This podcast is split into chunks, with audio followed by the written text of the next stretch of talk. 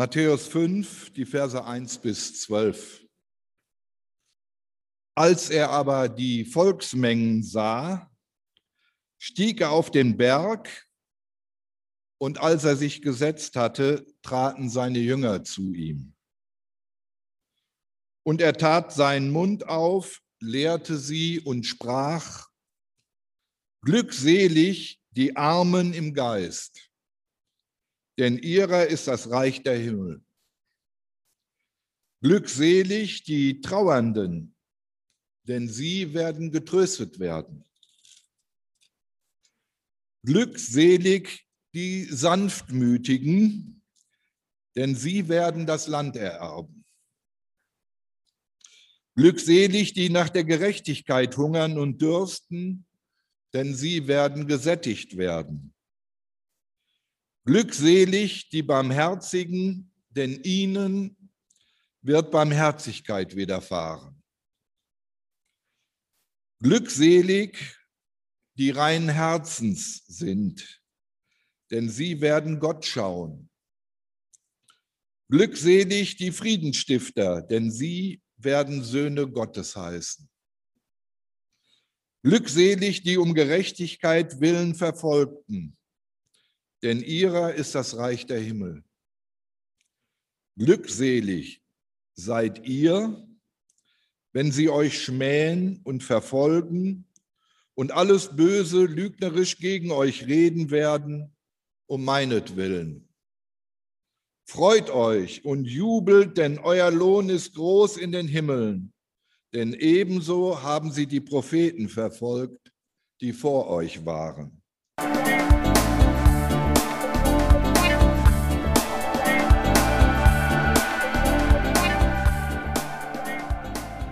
Selig sind, die ein reines Herz haben, denn sie werden Gott sehen.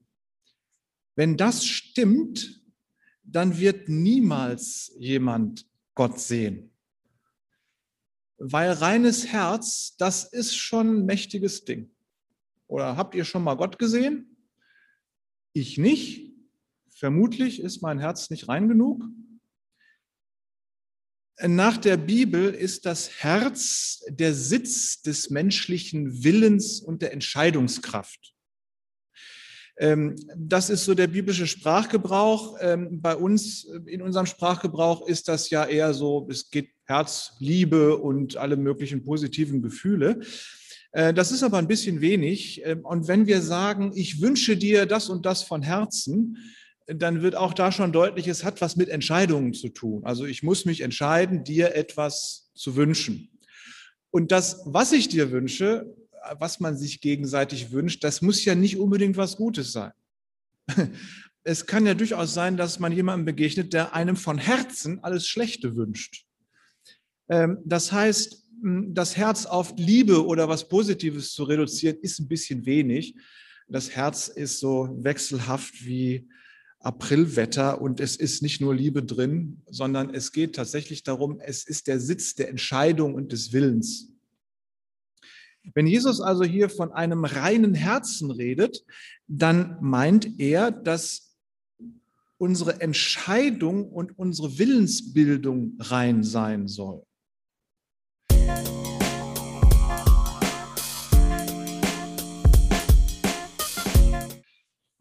Was heißt aber rein? Da kann uns vielleicht das Waschmittel helfen, das nicht nur sauber, sondern rein macht, äh, um das zu verstehen. Wenn, ähm, wenn, wenn wir etwas rein nennen, dann können wir das auch negativ beschreiben. Also man kann beschreiben, was es nicht ist. Also es ist nicht schmutzig, es ist nicht fleckig, es riecht nicht so in der Art und Weise. Kann man ganz viele Begriffe finden, was es alles nicht sein soll, damit es rein ist.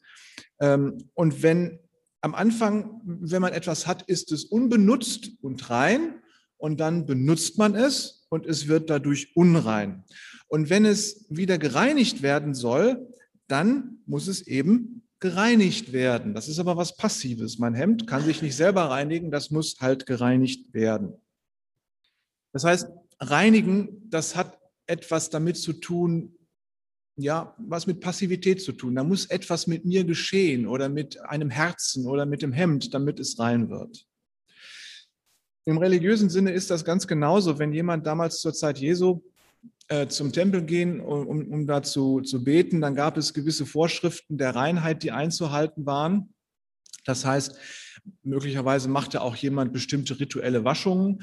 Wenn man bei hohen muslimischen Feiertagen sich mal vor eine Moschee stellt, da werdet ihr sehen, dass auch die Muslime gewisse rituelle Waschungen machen. Ähm, das heißt jetzt aber nicht, dass jemand, der so eine Waschung macht, sich von Kopf bis Fuß desinfiziert. Das sind symbolische Handlungen, die nicht wirklich reinigen, sondern ist das Symbol, was dahinter steckt, das ist wichtig. Ähm, denn stellen wir uns vor, Gott ist der reine, der heilige und Menschen sind unrein in diesem Verständnis. Und die Reinheit vor Gott, die können wir ja nicht herstellen. Und wenn wir uns noch so oft waschen, und wenn wir uns jeden Tag, weiß ich nicht, Desinfektionsmittel trinken, wie uns das mal jemand empfohlen hat, ähm, wir können dadurch nicht rein werden in diesem Sinne, dass wir mit reinem Herzen vor Gott in Gottesdienst treten können. Ja, das heißt, diese kultischen Waschungen, das sind tatsächlich nur Symbole. Ähm, und ein Mensch, der eine rituelle Waschung macht, der bringt damit zum Ausdruck, dass er sehr wohl weiß, dass er nicht rein ist und dass er nicht würdig ist, in die Gegenwart Gottes, in, in die Gegenwart des reinen Gottes zu treten. Und er weiß auch, dass er selber diese Reinheit nicht herstellen kann.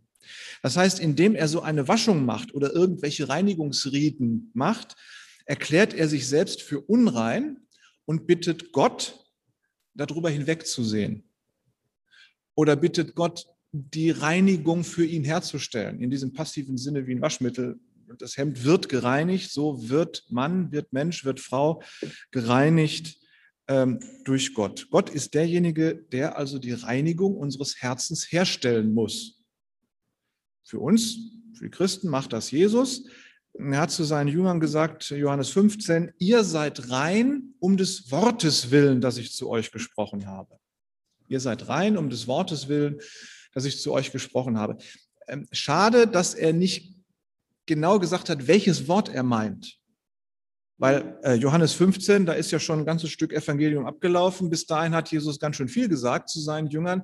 Und welches Wort, welchen Ausspruch er nun genau meint, das hat er hier nicht gesagt. Das wäre nämlich ganz praktisch gewesen. Dann hätte man dieses Wort Jesu, das reinmacht, immer nur wiederholen müssen. Und dann hätte man vermutlich nichts mit erreicht, außer dass man sich selber ähm, damit betrogen hätte. Nein, Jesus spricht mit seinen Jüngern, ist in ihrer Gegenwart, füllt ihre Herzen mit seinem Willen und seinem Wesen und dadurch werden sie rein, weil Jesus bei ihnen ist.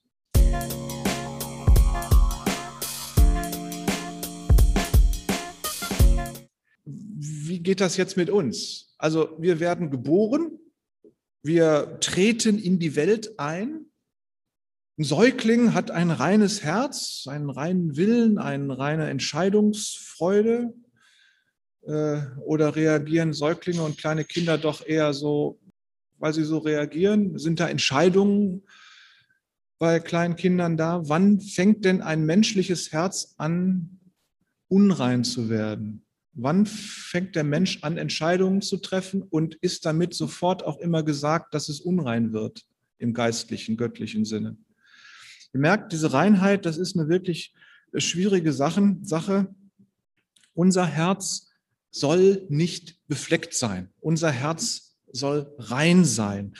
Ähm, es soll frei sein von allem Bösen.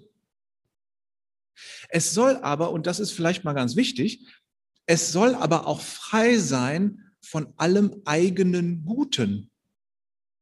Es soll in dem Herzen nichts drin sein, was uns selbst gehört, sondern es soll Jesu Willen und Wesen darin sein. Ja, also es geht nicht darum, einfach nur gut zu sein und ein liebes Herz zu haben, so mit einem Herzchen und dann haben wir uns alle lieb. Darum geht es nicht. Es geht darum, dass das Herz rein ist von eigenem Gewissen, von eigenem Willen ähm, und Jesu Wille soll darin sein.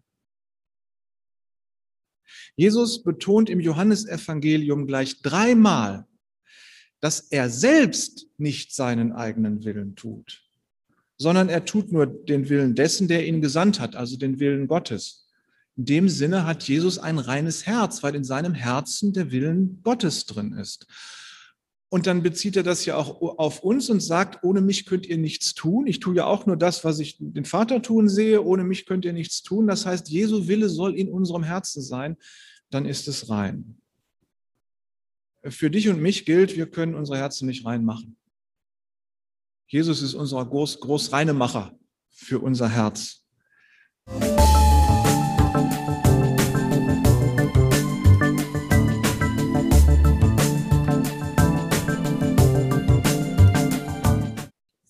Also wir hatten letzte zwei Sonntage übers Abendmahl gesprochen und wie, wie eigenartig das ist, dass Jesus gerade uns oder die Jünger äh, an seinen Tisch lädt und ihm, ihnen diese Gabe des Mahls gibt und sich die, die Gabe seiner selbst gibt und sein Blut und sein, sein, sein Leben und seinen Leib.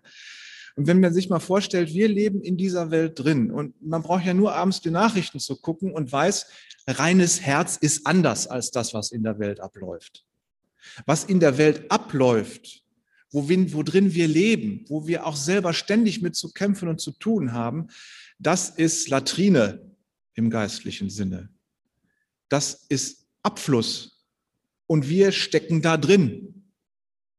Und dann kommt Jesus zu uns und lädt dich und mich ein und wir kommen von oben bis unten mit Scheiße beschmiert und stinkend und sollen an seinen Tisch gehen. Und er nimmt uns das alles weg, diese ganze Unreinheit, diesen ganzen Gestank und diesen Mist, gibt uns dafür sein Leben und sein Blut und seine Zukunft und nimmt unseren Mist, unseren Dreck und Gestank mit und geht da ans Kreuz. Das Wort Jesu, das Jesus zu seinen Jüngern und zu uns spricht, ist er selbst. Nur durch Jesus, dadurch, dass er uns liebt und uns den ganzen Dreck wegnimmt, werden wir rein.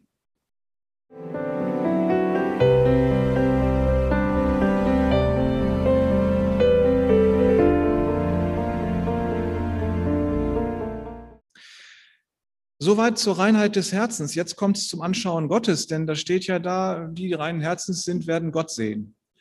Das ist ja mal was. Also äh, Gott schauen, Gott angucken, das wäre toll. Gibt es nicht so oft. Also es gibt in der Bibel vier Stellen, in denen beschrieben wird, wie Menschen Gott sehen. Das erste ist ähm, 2. Mose 24. Ähm, Gott hatte mit dem Volk Israel, das Volk Israel in der Wüste, Gott hatte mit dem Volk Israel einen Bund geschlossen, dann hatte das Volk gewisse Opfer gebracht, gewisse Riten vollzogen und die Ältesten des Volkes hatten feierlich geschworen, diese Bundesbündnisvereinbarungen auch zu halten. Und daraufhin ging Mose mit den 70 Ältesten, den drei Priestern, ähm, Genau, und er sind also 43, 74 Leute gewesen, die auf den Berg gegangen sind und da steht da, und sie sahen Gott. Und dann haben sie sich hingesetzt, um zu essen. Es wird nicht so ganz klar, ob Gott dabei gesessen hat, als sie gegessen haben, so zum Abendessen. Was aber total erstaunlich ist, die sind da mit 72, 74 Mann hochgelaufen und haben Gott ins Angesicht geschaut. Da ist Opfer, da ist Bundesgesetz, da sind heilige Eide, da ist Demut vor Gott. Und alles das hat dazu geführt, dass Gott die Ältesten Israels wie Menschen behandelte, wie Menschen, die ein reines Herz haben, die ihn anschauen dürfen. Das war also Gottes Beschluss, diese Menschen für rein zu halten und darüber hinwegzuschauen, dass es eben Menschen sind, wie Menschen sind.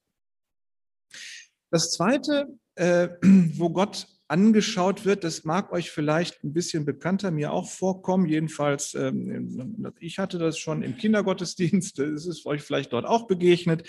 2. Mose 33, da möchte, möchte Mose Gott sehen und er bittet Gott, lass mich dein Angesicht schauen, lass mich dich angucken. Und da sagt Gott, nee, das geht leider nicht. Das, du, du kannst nicht mein Gesicht sehen, das wird kein Mensch überleben. Das ist interessanterweise nur ein paar Kapitel, nachdem Mose mit den anderen doch bei ihm war und ihn angeschaut hatte. Und jetzt sagt Gott, das geht nicht. Wieso geht das denn plötzlich nicht? Vorher ging es doch noch. Ähm, gut, aber dann sagt Gott, ich bin gnädig, dem ich gnädig bin und barmherzig, dem ich barmherzig bin. Ich mache das mit dir. Und dann nimmt Gott den Mose, also Mose ist wirklich passiv in dieser ganzen Story dann. Gott nimmt den Mose, setzt ihn in eine Felsspalte, hält seine Hand drüber, geht an ihm vorbei und Mose darf dann ihn von hinten angucken. Aber nicht in sein Angesicht. Ähm, der Unterschied zwischen der Geschichte mit den Ältesten da oben, äh, die dann mit Gott gegessen haben, und dem Mose ist folgender. Die Ältesten sind von Gott eingeladen worden und er hat sich ihnen offenbart. Der Mose hat Gott gebeten, sich zu offenbaren und ihm ins Angesicht schauen zu dürfen. Und da sagt Gott, nein, äh, einer, der mich unbedingt sehen will, der wird daran sterben. Gott hat es dann zugelassen und hat Mose Bitte erfüllt und hat wenigstens ihn von hinten sehen lassen. Ja, also das eine ist, Gott offenbart sich, er ist der Aktive, die Menschen sind die Passiven, die das entgegennehmen können, dass Gott sich offenbart. Und bei Mose war das so, da war er aktiv geworden auf Gott zugetreten und das geht nicht. Gott ist unverfügbar. Der Mensch ist gegenüber Gott nur Empfänger. Gott ist absolut unverfügbar. Offensichtlich wollte Mose denn doch so eine Privataudienz. Ähm, ähm, und dann durfte Gott halt hinterher gucken. Ähm, er war aber doch relativ passiv, wenn man sich überlegt, dass Gott ihn versetzt hat von einer Stelle und dann in die, äh, in die Felsspalte. Das äh, war er dann doch relativ passiv. Dann kommt noch ein drittes Ereignis, die Berufung des Jesaja in Jesaja 6, des Propheten Jesaja. Der wird in den Thronsaal Gottes entrückt. Ähm, und Entrückung meint nicht, dass man sich jetzt bei dem schönen Wetter in äh, Liegestuhl legt und sich so lange dorthin von der Sonne verbrezeln lässt, bis man Visionen hat, sondern Entrückung bedeutet wirklich, du wirst komplett körperlich von der einen Stelle zu einer anderen Stelle versetzt. Und in diesem Falle ist die Stelle der Thronsaal Gottes. Das heißt, der Jesaja ist nicht nur von einem Ort zum anderen versetzt worden, rein körperlich, sondern er ist auch noch in die Sphäre Gottes versetzt worden. Das nennt man Entrückung. Ja, also eine, nicht nur eine Fantasie oder eine Vision, sondern ist tatsächlich eine äh, örtliche Sache, dass jemand komplett auf, zu einer anderen Stelle hin verrückt wird. So. Und nun, nun sieht Jesaja Gott auf seinem Thron sitzen und der weiß sofort, das geht nicht gut. Hier habe ich nichts zu suchen. Äh, und dann bekennt er auch laut, ich bin nicht rein ich bin, ich habe, meine Lippen sind unrein und ich komme aus einem Volk unreiner Lippen. Der wusste also schon 500 Jahre, 300 Jahre bevor Jesus das gesagt hat, nicht das, was in meinen Körper reinkommt, macht mich unrein, nicht das, was ich esse, sondern das, was aus meinem Herzen über meine Lippen in diese Welt kommt, das macht mich unrein. Das, was wir sagen, das ist doch das, was in unserem Herzen ist. Ähm, wes das Herz voll ist, das geht der Mund über, hat Petrus gesagt, Apostelgeschichte. Ähm, das heißt, er weiß ganz genau, das, was aus meinem Herzen kommt, ist nicht rein und das kommt in, durch meinen Mund in die Welt und deswegen sind meine Lippen unrein und eigentlich gehöre ich nicht in diesen Thronsaal Gottes und eigentlich muss ich sterben. Man muss also damit retten, rechnen, jeden Moment umzukippen und tot zu sein. Und da kommt ein Engel zu ihm und berührt seine Lippen mit glühenden, mit einer glühenden Kohle vom Altar Gottes. Und dann sagt der Engel, deine Schuld ist von dir genommen und deine Sünde ist gesühnt du bist rein. Du bist rein. Das ist ein ganz steiler Satz. Das sind nur drei Wörter, aber das ist ein ganz steiler Satz. Auch hier, Jesaja macht sich nicht selbst rein, sondern Gott sorgt für seine Reinheit durch den Engel. Äh, er sorgt für die Reinheit, die nötig ist, in seiner Gegenwart überleben zu können. Die vierte äh, Situation äh, steht in der Offenbarung, äh, Offenbarung 4. Johannes wird auch entrückt und steht auch in dem Thronsaal Gottes. Aber, und hier ist ein ganz wesentlicher Unterschied, Johannes erkennt wohl, dass da einer auf dem Thron sitzt, aber er kann ihn nicht sehen, weil da so Farb, Spiele sind. Müsst ihr mal lesen, Offenbarung 4, da sind, werden alle möglichen Farben irgendwie gezeigt äh, und erklärt. Das heißt, er kann zwar sehen, da ist einer, aber er kann ihn nicht wirklich sehen. Das heißt, er hat Gott in dieser Situation nicht sehen können. Er wusste nur, der ist da.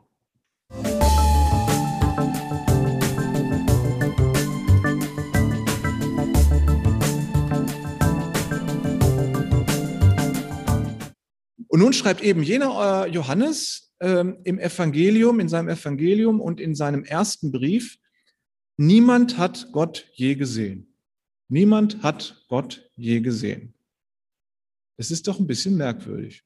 Denn der Johannes muss doch die Bibelstellen mit Mose und Jesaja gekannt haben. Und da steht nun ganz eindeutig drin, dass, ihn, dass, dass, dass Gott gesehen wurde. Wie passt das zusammen? Wie kriegt man die Spannung gelöst? Nun, die Spannung ist eine grammatische. Johannes schreibt in eine Kultur hinein, das Evangelium und seine Briefe, die von Gottes Schauen nur so wimmelte. Es hatte in der Antike so jede Region ihre eigenen äh, religiösen Richtungen und Götter und so. Und es gerade so in der Anfangszeit des Christentums kamen auch ähm, aus dem indischen Bereich auch noch so sehr starke Mysterienreligionen dazu, wo es auch sehr darum ging, Visionen zu haben, Gott zu schauen, irgendwelche Bilder wahrnehmen zu können. Dann gab es in Korinth einen Tempel, äh, gab es wahrscheinlich auch in anderen großen Städten einen Tempel, da war es sehr finster drin. Und die Priester, die hatten im Grunde nur die Aufgabe, sich so hinter die Gläubigen äh, zu stehlen und denen mal so eine Haare oder eine Klamotten zu zupfen und dann so wieder zu verschwinden, dass jeder glaubte, oh, hier ist was in Bewegung und dann mit Lichtreflexen und Schattenspielen und Geräuschen die Gläubigen zu versichern, dass der Gott, an den sie glauben, tatsächlich anwesend ist. Das heißt, ähm, sie haben also ihren Gott wahrnehmen und sehen können, jedes Mal, wenn sie in den Tempel gingen und da eine Veranstaltung war. Solche religiösen Veranstaltungen äh, gab es oft. Und wir kennen die Geschichten aus dem Alten Testament, die immer ein großes Problem waren für das Volk Israel, dass es da Götzen gab. Da gab es halt Figuren, Götterfiguren, die angebetet wurden und so weiter. Äh, das heißt, die Götter, die die Menschen da selber gemacht hatten, die waren immer in ihrer Verfügung. Und selbst in diesen Tempeln äh, wurde so Gott irgendwie verfügbar gemacht, spürbar und sichtbar und hörbar gemacht. Das ist aber genau das Gegenteil von dem, was der Gott Israels ist. Er ist unverfügbar. Und er sagt dann gleich auch in den zehn Geboten ganz am Anfang, mach dir kein Bild von mir. Nix, kein Bild.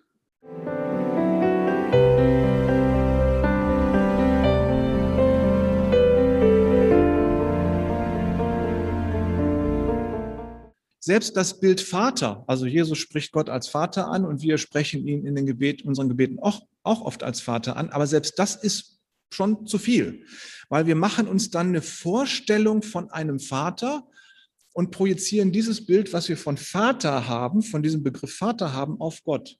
Und selbst das ist eigentlich schon zu viel, weil Gott sagt, das bin ich nicht ich bin größer, ich bin anders, ich bin damit nicht greifbar, ich bin unverfügbar. Und zwar nicht nur, dass ihr mich nicht in die Hand nehmen könnt oder irgendwo ein Zinnober im Tempel mit mir nicht machen könnt, sondern ich bin auch für eure Gedanken und eure Fantasie unverfügbar, weil ich einfach viel, viel zu groß bin. Deswegen versucht es nicht erst, macht es nicht, es geht immer schief.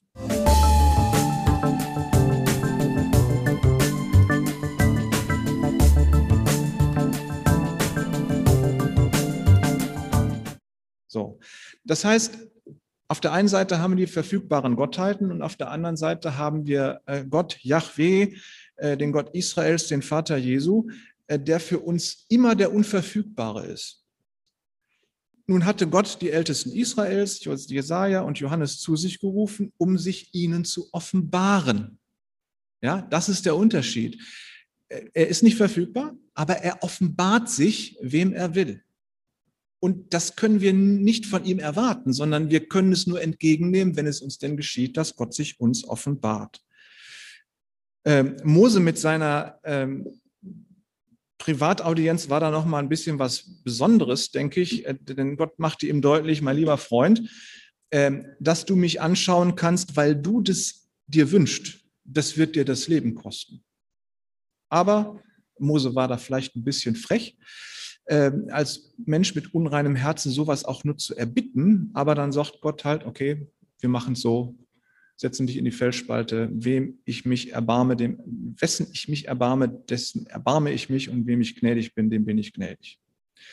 Und ließ Mose dann hinterher schauen. Das macht so ein bisschen deutlich, wie eng, also das ist ja schon fast eine freundschaftliche Beziehung zwischen Mose und Gott gewesen. Also zumindest macht es sehr deutlich, welche welche herausragende Stellung Mose in der Menschheitsgeschichte hatte, dass der Gott bitten konnte, sich zu offenbaren und Gott hat es tatsächlich gemacht. Das passiert sonst nicht und ist auch sonst, wenn ich das nicht falsch gesehen habe, auch in der Bibel so nicht bezeugt, dass Gott auf Bitten hin sich offenbart hätte. Man kann ihn viel darum bitten, aber ob er es dann tut, ist nochmal eine andere Sache. Dann gibt es noch diese eine interessante, äh, diesen Bericht, äh, Philippus, ähm, einer der Jünger Jesu, äh, da hatte Jesus den Jüngern gesagt, dass er sie bald verlassen wird. Und da sagt Philippus doch zu ihm, zeige uns den Vater und wir sind zufrieden. Der Philippus wollte Gott sehen. Er ist Jesus hinterhergelaufen, weil er wusste, das ist der Messias und das, das, das Reich Gottes wird anbrechen, von dem Gott doch immer redet und äh, von dem Jesus doch immer redet. Und nun will ich doch auch Gott sehen können. Ja, und da guckt äh, Jesus ihn an, so ein bisschen entgeistert und sagt, Philippus, jetzt bin ich schon so lange bei euch und ihr kennt mich immer noch nicht. Wer mich sieht, sieht den Vater. Das hatte Philippus und die Jünger nicht auf der Uhr, dass sie die ganze Zeit mit dem Gott unterwegs waren, der ihr Gott ist, mit dem Gott Israels, dass der da die ganze Zeit bei ihnen ist. Aber das ist ja auch schwer zu verstehen. Also diese Sache mit der Dreieinigkeit. Jesus ist auf der einen Seite da auf der Welt, dann ist Gott der Vater im Himmel und dann ist auch noch der Heilige Geist da. Äh, dann hängt Jesus am Kreuz und er spricht mit dem Vater. Der Vater hängt aber nicht am Kreuz, sondern nur Jesus. Das mit der Dreieinigkeit ist schwierig. Wie sollte der Philippus das kapieren, wenn wir das nach 2000 Jahren christlicher Theologie noch nicht kapiert haben? Deswegen diese Versuche, die Dreieinigkeit zu erklären, da gibt es ja manchmal ganz witzige Geschichten, das lassen wir. Das ist auch so ein Versuch, Gott irgendwie unter Kontrolle zu kriegen und zu verstehen, wie er ist. Das ist, wenn, weiß nicht, da gibt es so Storys, so Dreieinigkeit ist wie so ein Kleeblatt mit den drei Blättern oder sonst irgendwie was. Lassen was. Wir müssen es nicht verstehen. Gott ist größer als unser Verstand äh, es macht, diese Erklärung von Dreieinigkeiten, das lassen wir.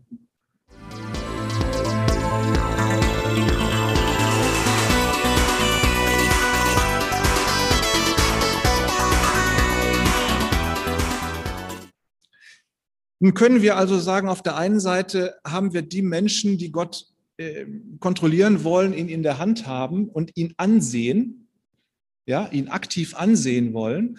Und auf der anderen Seite haben wir Gott, der sich offenbart, was Menschen dann nur entgegennehmen können, diese Offenbarung. Ähm, und dann könnten wir Johannes zitieren, niemand hat Gott jemals gesehen, also aktiv angesehen. Und dann können wir hinzufügen, Gott hat sich aber offenbart. Er hat sich aktiv offenbart Menschen, die das entgegengenommen haben, sind 76 Personen. Mose, den drei ersten Priestern Israels, 70 Ältesten Israels, Jesaja und Johannes. Äh, da hat Gott sich offenbart. Aber er ist eben in dieser ganzen Geschichte unverfügbar. Und wenn Johannes schreibt, ähm, niemand hat Gott jemals gesehen, dann ist das eine aktive Sache. Also, dass jemand versucht hat, Gott aktiv äh, verfügbar zu machen und ihn anzugucken. Und das hat wirklich niemals jemand gesehen. Nur Jesus selbst kann frei zu Gott hingehen und ihn angucken, weil Jesus den Willen Gottes im Herzen hat. Jesus hat selbst gesagt, ich tue nichts außer das, was mein Vater will.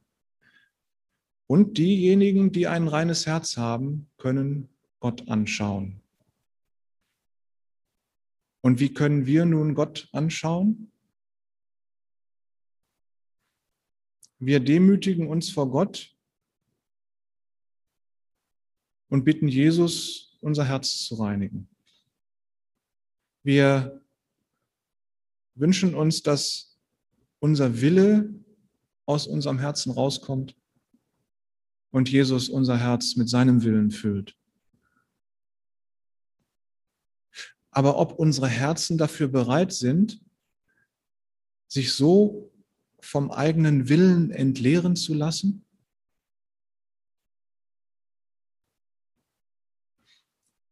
Amen.